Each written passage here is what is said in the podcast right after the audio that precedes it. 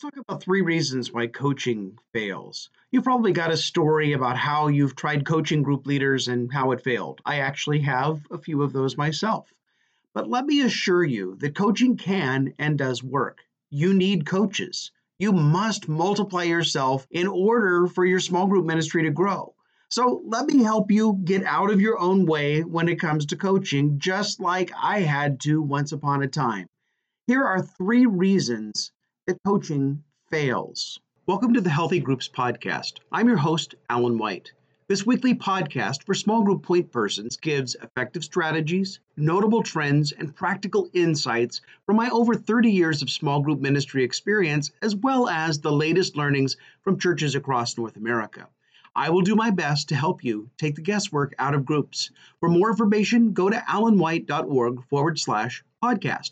The first reason coaching fails is lack of relationship. You've probably heard coaches complain that their leaders won't call them back. And as much as you try to reassure your new leaders that when their coach calls, it's not a spam call about their car's extended warranty, the reality is that small group leaders will only take time to call people who are important to them about matters that are important to them. The leaders aren't to blame. The challenge is how coaches can become important to your leaders. Coaching is built on a relationship.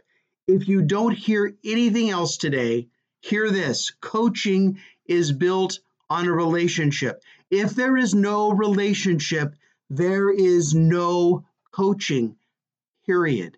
Adam Grant says that it takes 50 hours to become a friend and 200 hours to become a close friend.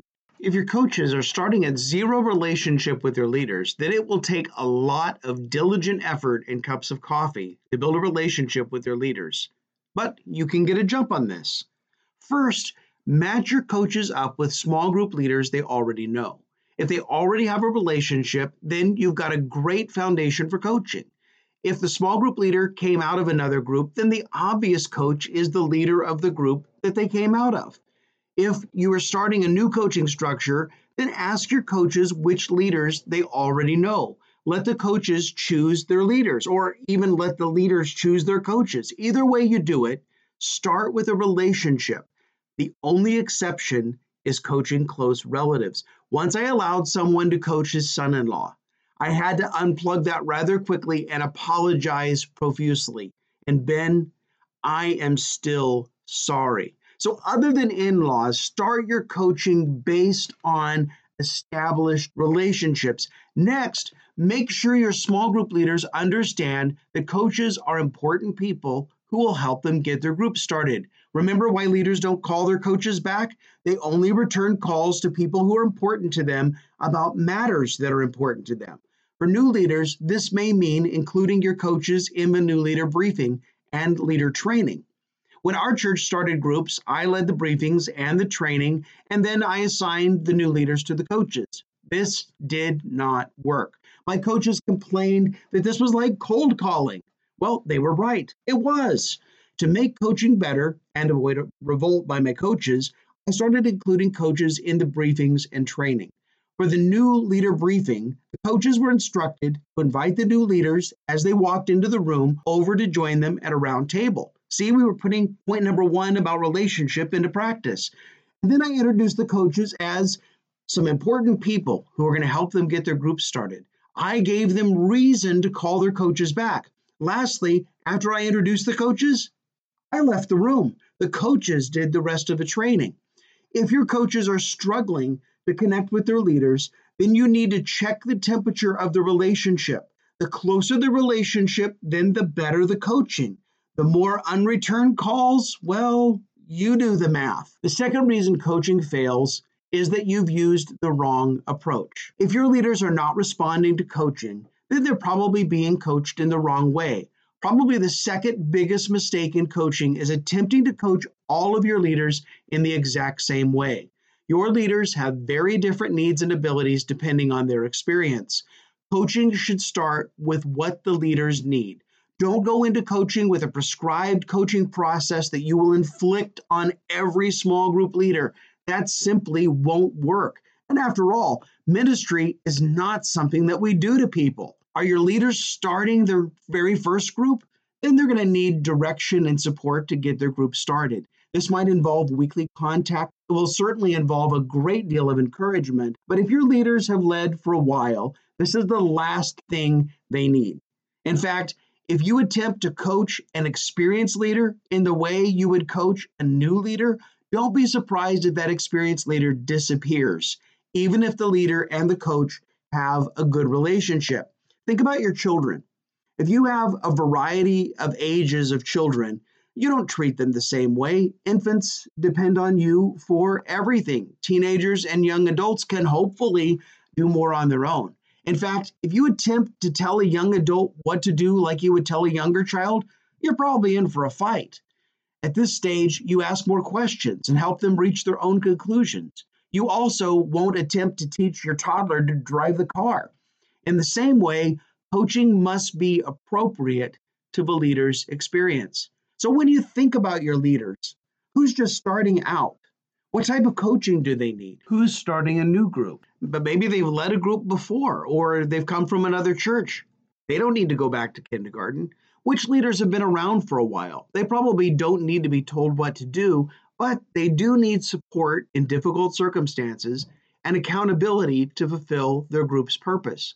When it comes to coaching, one size does not fit all. If you need to coach all of your leaders exactly the same, then you're making a big mistake. Start with what your leaders need and then coach them from there.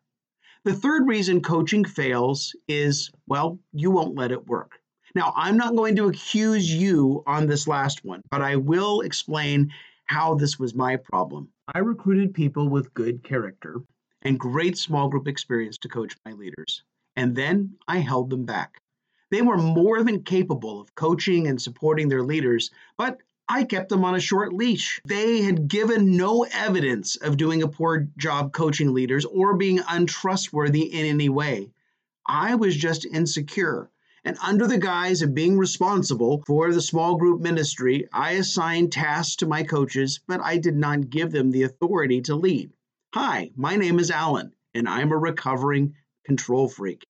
As the pastor, I felt that I needed to be involved in everything and know everything that was going on. No one really needed my intervention as much as I needed to be needed. I believe that's called codependency. The result was that my leaders were okay, but not excelling. My coaches were frustrated, and our groups were stuck with only 30% of our adults connected. My coaching wasn't working, and I was the problem. The best decision I ever made was to gather a team of coaches to lead the small group ministry with me. We led together, we learned together, we troubleshot issues together. The small group leaders had better coaching. The coaches felt empowered and enabled to lead. I had the most fun I've ever had in small group ministry. Oh, and our groups, well, they went from 30% of our adults connected to 125% connected. I wasn't managing 30% very well. I never could have kept up with the growth of our small groups except for that team. Here's a hard truth. Your small group leaders and coaches don't need you as much as you think they do. They need someone who's available when something really big happens in their groups. They need a friend to coach and encourage them, but they don't need another leaders' meeting. They don't need another newsletter, and you need to let capable people lead with you. Don't try to do it all by yourself. So think about this. Some churches have staff and budget to hire all of the pastors they need to coach their small group leaders. Other churches have a simple church approach and just don't offer very many ministries. Their staff is devoted to group leaders. Good for them, I guess, but whether coaches are paid or volunteer at your church, these lessons apply. How are the relationships going between coaches and leaders? What kind of coaching do your leaders need? And are you empowering others to lead and getting out of their way? It might seem easier to coach and train small group leaders all by yourself, but I guarantee you it's not better. Hey, before we go, there's something I don't want you to miss out on. The Coaching Healthy Groups live course starts tomorrow. That's Wednesday, March 23rd, 2022. And you need to register by midnight on March 22nd to get in on the live sessions. Most churches just can't hire enough staff to support all of their group leaders. And if they can, well, then they're pretty lucky. But recruiting and training coaches seems like a lot of work. Who do you recruit? How do you develop them? What do coaches do anyway? The default is to do it all by yourself, and this usually translates to lining up your leaders in rows and training them, but there's a problem. Your leaders have different levels of experience, different needs, and different questions. In meetings, you tend to treat everybody the same. This either leaves the experienced leaders bored or the new leaders overwhelmed. And did I mention that people hate meetings? They do. This 4-session live online course will train small group coaches in their role of supporting small group leaders and their groups. I will help you take the guesswork out of coaching. You can attend this training yourself or bring your leaders along for the same price. It's just $97 per church. To register, go to AllenWhite.org/courses and do it by midnight tonight. If you enjoyed today's episode, please share it with your friends. Another way to help people find the Healthy Groups podcast is to rate and review it wherever you listen to your podcasts. And if I can help you in any way, please contact me at Allen, ALLEN, at AllenWhite.org. Thank you for listening.